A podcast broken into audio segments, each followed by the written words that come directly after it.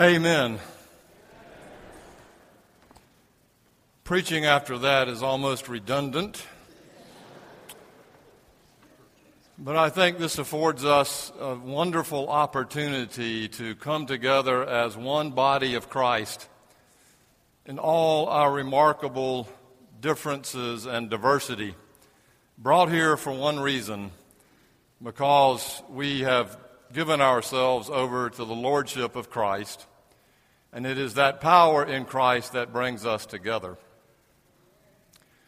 When the Apostle Paul was writing his letter to the church in Rome, he was facing a much more diverse group than this, even. He was facing a group of Jews in a synagogue who believed that Jesus was indeed the Messiah, the Son of God. Yet they were still Jews.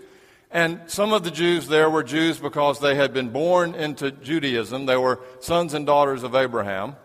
And some of the Jews were there because they had been brought there or forced there as slaves of the Roman Empire, brought into Rome to serve the Roman officers. They found their way into the synagogue. They were the Gentiles and the Greeks.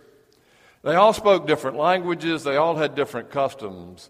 And when the writer of Paul wrote to that church in Rome after spending 11 chapters talking about how we are saved by virtue of God's love and grace to us, not for what we have done, but for what God has done in Christ, that God loves us no matter what we have done. In the 12th chapter, Paul then turns the mirror around on us and says, Now, what are you what are we supposed to do as a response to that love? So, hear now the Word of God as it is given to us in the letter of Paul to the church at Rome, beginning in the 12th chapter, verse 1 through 8. I appeal to you, brothers and sisters, by the mercies of God, to present your bodies as a living sacrifice, holy and acceptable to God this is your spiritual worship, he says. Do not be conformed to this world, but be transformed by the renewing of your minds, so that you may discern what is the will of God, what is good and acceptable and perfect. And he doesn't mean by that unblemished. Perfect does not mean unblemished, it means complete, it means full. For by the grace given to me, he says, I say to everyone among you, not to think of yourself more highly than you ought to think, but to think with sober judgment, each according to the measure of faith that God has assigned. For as in one body we have many members, and not all the members have the same function, so we, who are many, are one body in Christ and individually we are members one of another. And then he talks about all the different gifts. We have gifts, gifts according to the grace that's given to each of us. We each have a gift prophecy in proportion to faith, ministry in ministering, the teacher in teaching, the exhorter in exhortation, the giver in generosity, the leader in diligence, and the compassionate in cheerfulness. This is the word of the Lord. when I finally was able to work up enough courage to go next door and eat at Hawker's a couple of months after it had opened, mainly because it seemed so crowded I didn't think I would get a seat. I went in because I was interested about the fusion they promised in their food Asian and Indonesian.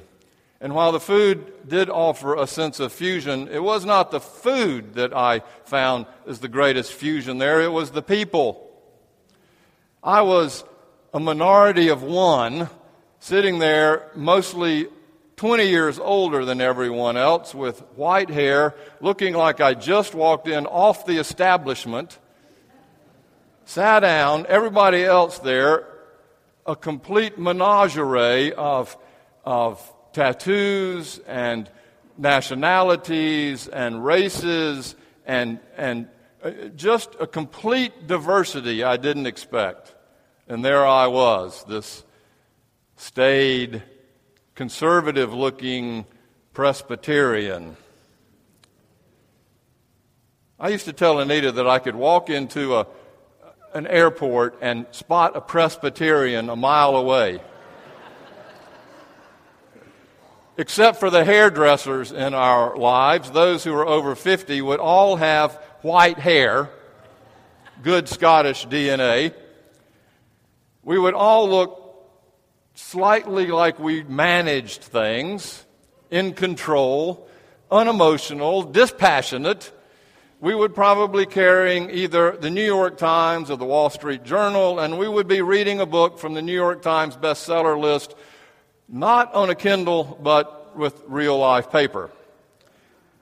And then we'd have this look of earnestness and seriousness and importance. And we come to it honestly, that Presbyterian clannishness, because we from the U.S. perspective, mostly come from Scottish roots. The ground of the clans that we have represented by our tartans here. It turns out that the word clan does not always carry with it a positive connotation.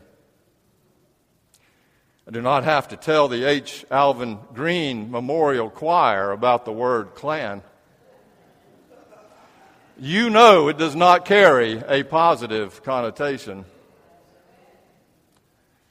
And it did not in Scotland either.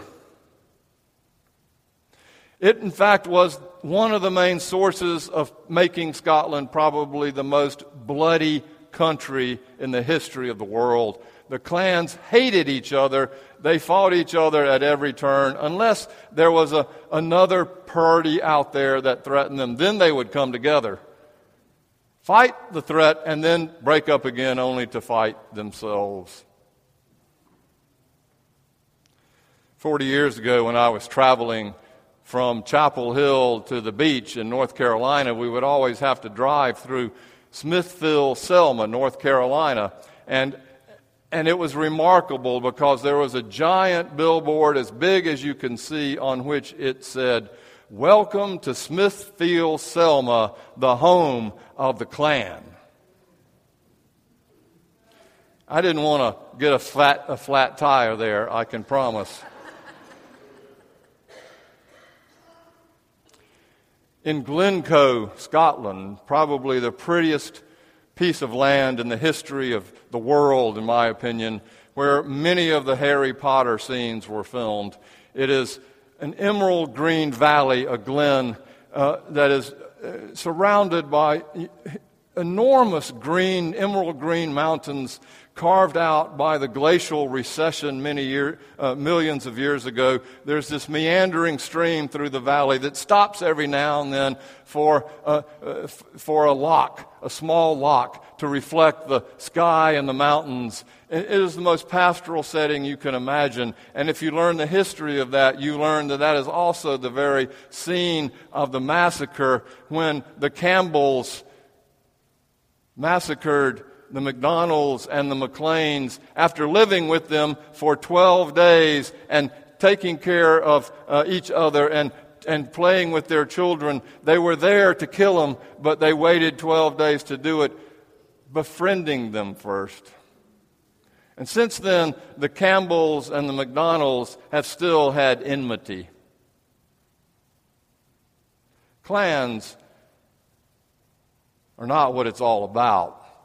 We are not gathered here to celebrate all the different clans in our congregation. We are gathered here to celebrate the fact that we are all different clans in one place and we're not killing each other.